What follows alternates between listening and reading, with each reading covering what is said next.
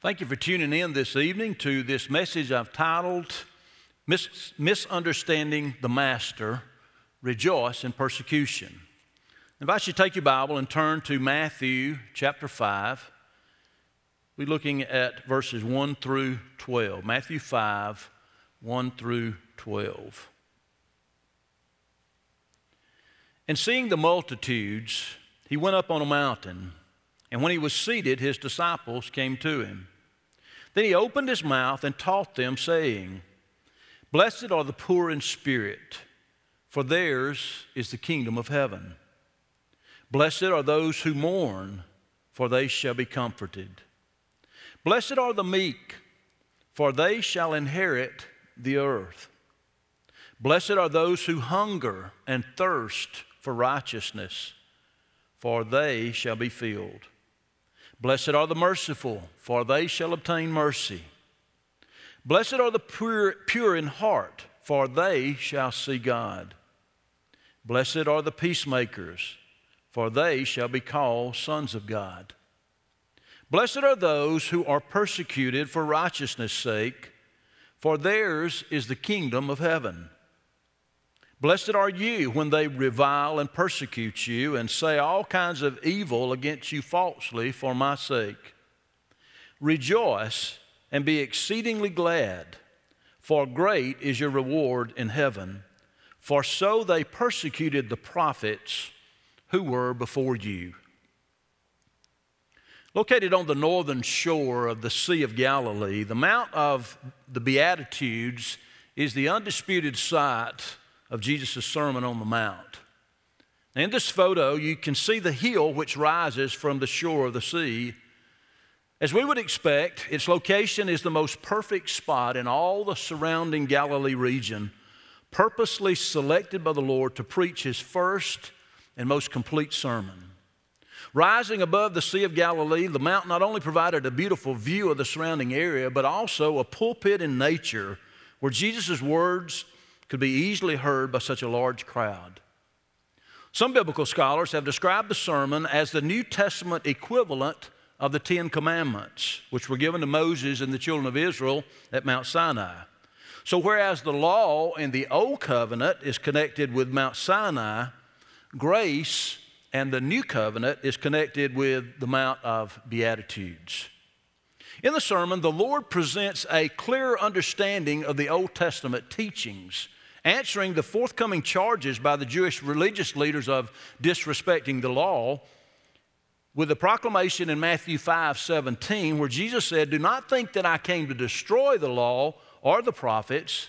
I did not come to destroy, but to fulfill. You know, even though it was the Lord's intention to bring understanding to the law, beginning with this sermon, many of his teachings were confusing and misunderstood by his hearers, primarily because his teachings were so radically different from those of the Pharisees and the scribes and the Sadducees. Even for us today, reading the words of Christ almost 2,000 years after they were written, still sometimes leaves us perplexed and somewhat confused. However, we have a distinct advantage over the original hearers of Christ's sermon. For we now have the complete Bible, or the complete canon of Scripture, if you will, available to us for clarification and for comparison, for a deeper, more complete understanding of the Word of God. And of course, we have the Holy Spirit living within us who gives us understanding and application of the Word of God in our life. So, our focal passage this evening is the last of a series of eight phrases we call the Beatitudes. Now, the title comes from the Greek word makarios, which is translated blessed, blessed, or happy, and refers to a spiritual joy and satisfaction that lasts regardless of conditions, carrying one through pain and sorrow and loss and grief. So here the Lord begins to lay out for his followers the foundational truths of the gospel of the kingdom he came to proclaim.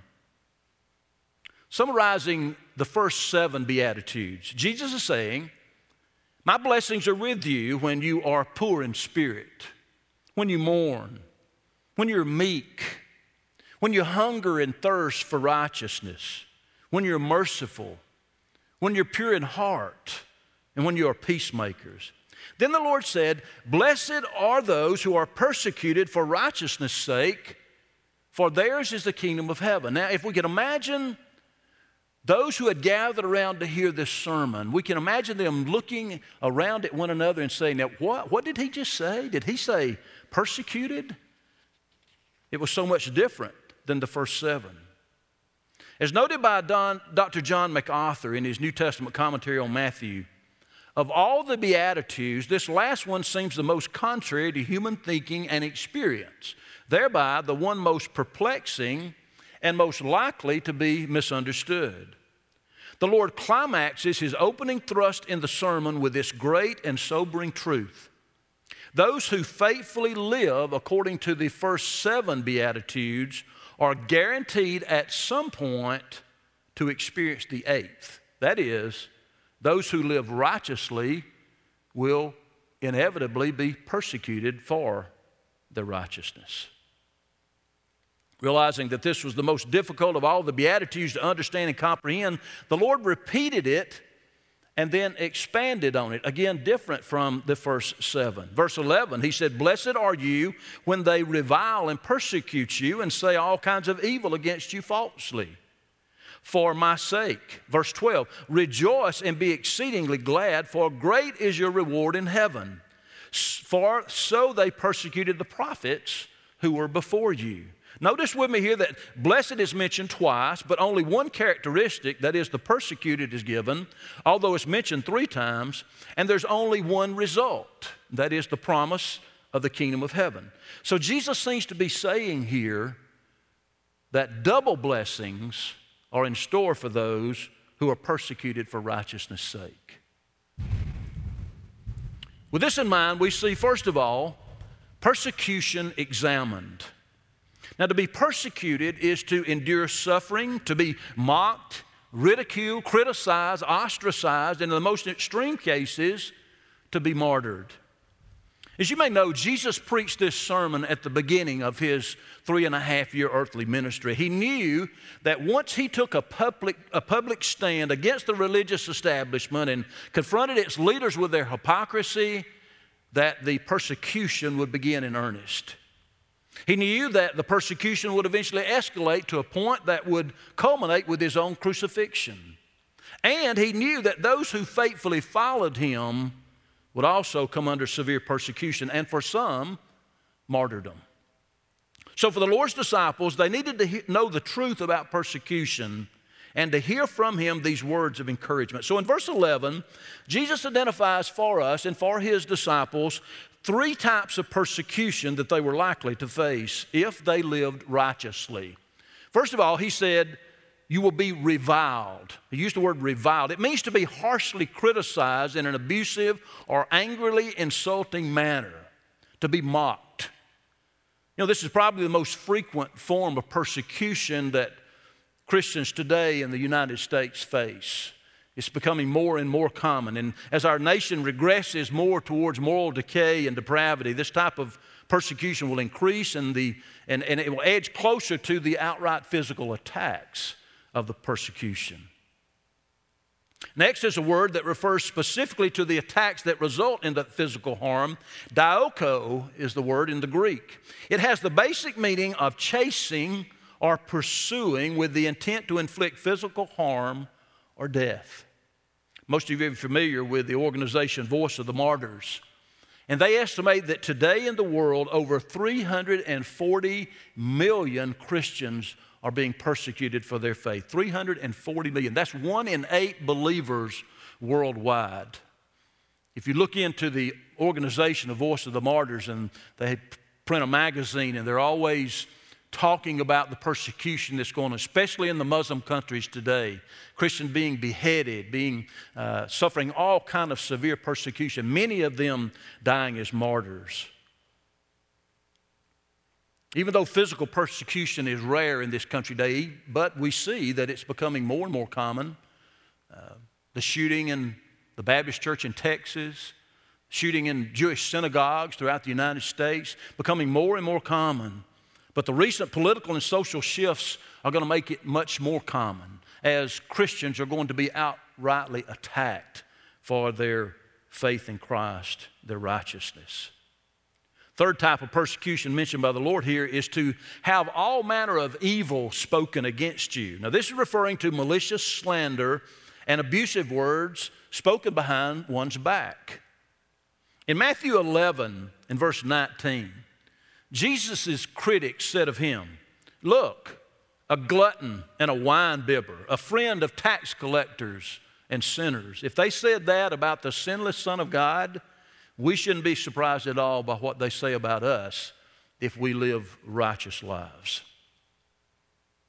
Next, we see in our text persecution expected.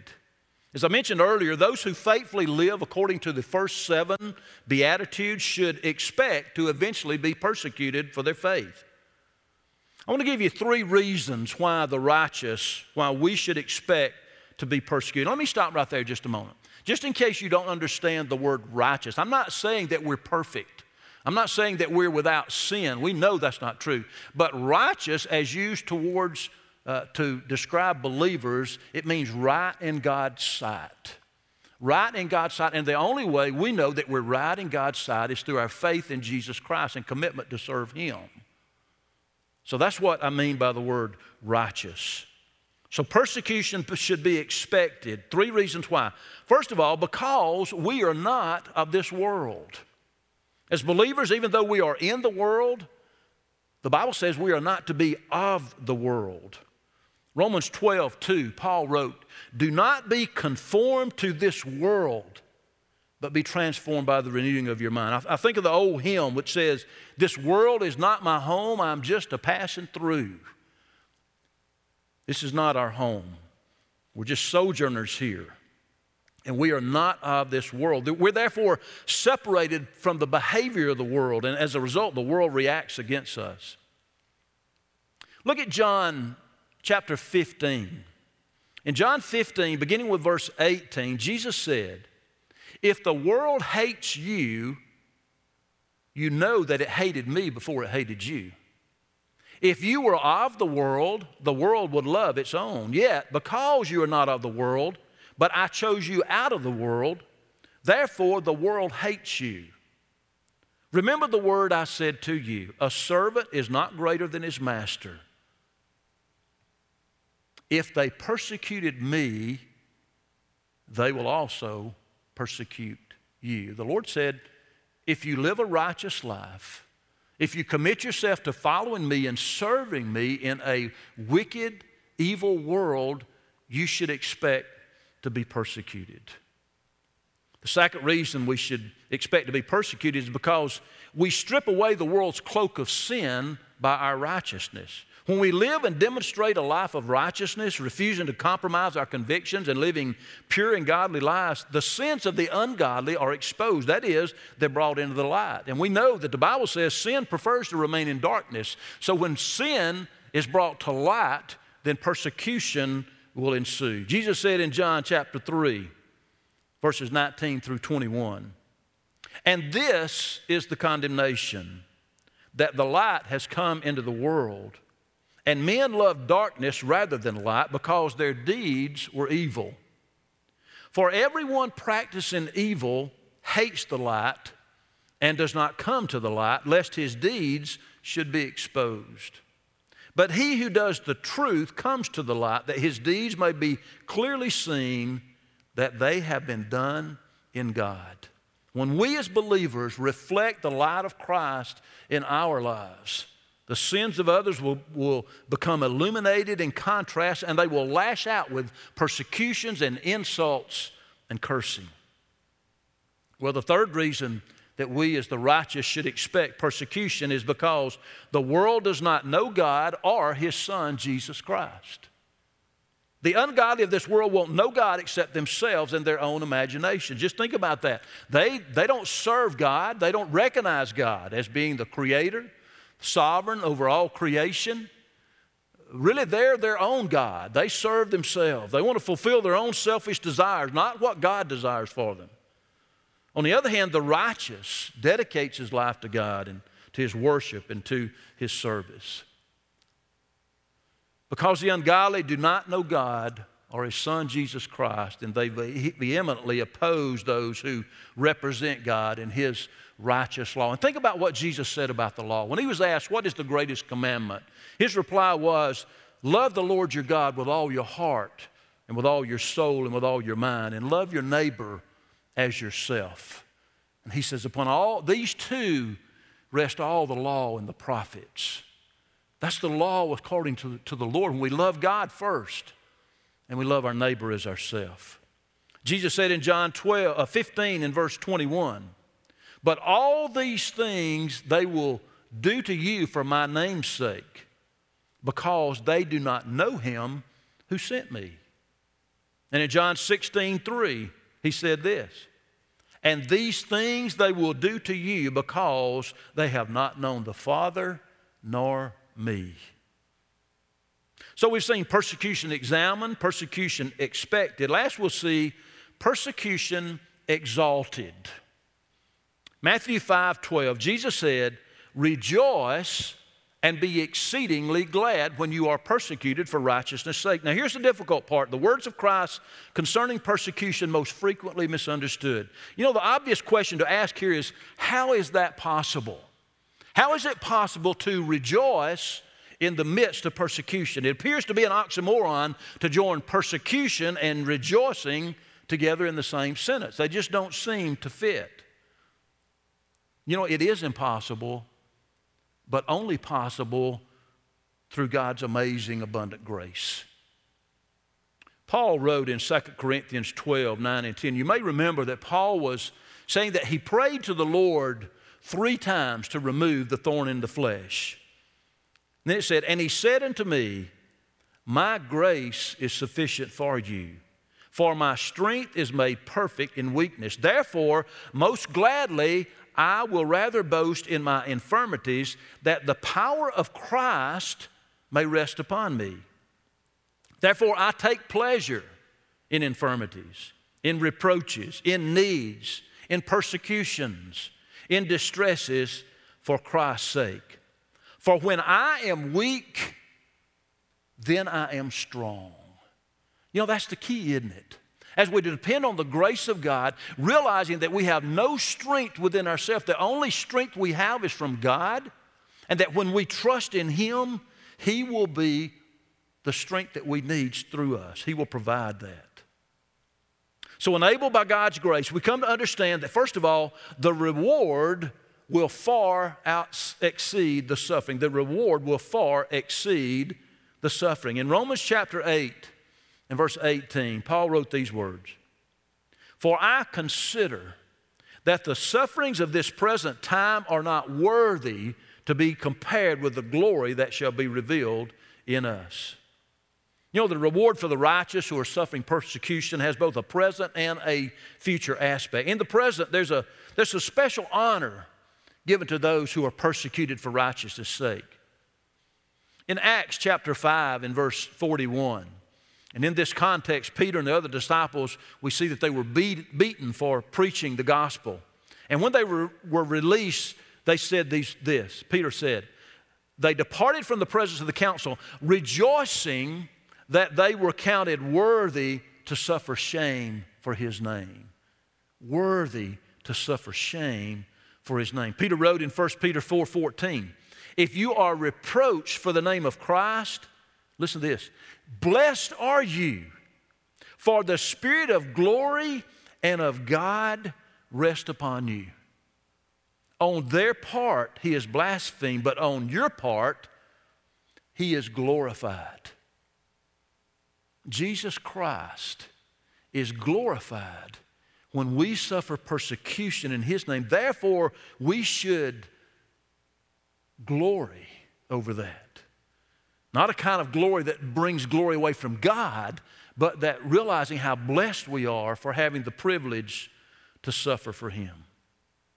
Now, concerning the future aspect, Jesus said, Great is your reward in heaven. You know, that's the hope of all of us. And the assurance that we have in the Word, if we are truly followers of Christ, if we've really been born again, trusted Jesus as our Lord and Savior, that when this life is over, that we're going to be in heaven, we're going to be with Him for all eternity. In Revelation 7, we get a glimpse of those who were martyred for their faith in Christ. And they are, says they are before the throne of God, serving him day and night in his temple. And he who sits on the throne will dwell with them, among them. They shall neither hunger anymore nor thirst anymore. The sun shall not strike them, nor any heat. For the Lamb who is in the midst of the throne will shepherd them and lead them to living fountains of water. And God will wipe away every tear from their eyes. The reward in heaven for those who have been persecuted for the name of Christ. Secondly, we can rejoice and be exceedingly glad when we're persecuted for Christ's name because through it, we share in Christ's sufferings.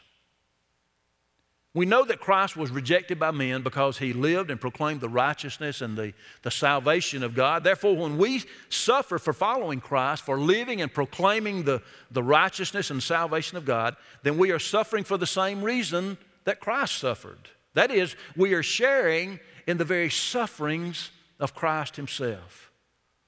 In persecution and suffering, we become identified with Christ, associated with Him in the deepest, deepest devotion that is possible, the very sacrifice of ourselves for the cause of God and His glorious salvation. No greater privilege could be given to a person than to become so devoted to God that we would join Christ in the sacrifice of Himself to God. Paul wrote in Romans 5, verses 3 and 4 We glory in tribulations, knowing that tribulation produces perseverance, and perseverance, character, and character, hope. I close with this. The Apostle Peter, probably of all the original 12 disciples, he understood this link between persecution and rejoicing like none of the other disciples and is evidenced by the words that he wrote in 1 Peter chapter 4 beginning with verse 12. He said, Beloved, do not think it strange concerning the fiery trial which is to try you, as though some strange thing happened to you. But rejoice to the extent that you partake of Christ's sufferings, that when his glory is revealed, you may also be glad with exceeding joy. Blessed are you when you are persecuted for righteousness' sake, and our reward is the kingdom of heaven. Only the Lord knows what the future holds. As I pointed out earlier, this world is getting wicked, more wicked by the day. And the persecution against believers, even though it has been more common in foreign countries, is beginning to be common here in the United States. And before the Lord comes back, I believe it's going to get even worse. We, as the righteous, as those who are right in God's sight through our faith in Jesus, we need to be prepared for persecution.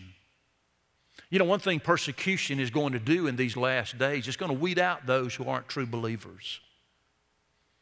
And so only those who are true to the Lord and realize what an honor it is to suffer shame and persecution for His name will be left. The true church will be revealed. May God give us the strength and the courage to depend on Him in the face of the persecution that is sure to come. Let's pray together. Father, we do thank you, Lord, for the fact that you want us to know all about what it means to be one of your followers, one of your children. And you want us to know, Lord, that if we are standing up for you and serving you and letting others see you in us, living righteous lives before a dark world, that we will suffer persecution. Lord, we pray right now for the millions who are suffering severe persecution all over this world just because they believe in you. And God, we pray that you'll continue to be their strength, Lord. And, and may we, when that persecution comes, may be, we be as strong and depend on you for the strength to endure. And to not bring shame on your name, Lord, but bring glory to it as we stand. So we thank you, Lord. We love you, and we thank you for the blessing and the privilege of being called yours. We pray this in Jesus' name. Amen.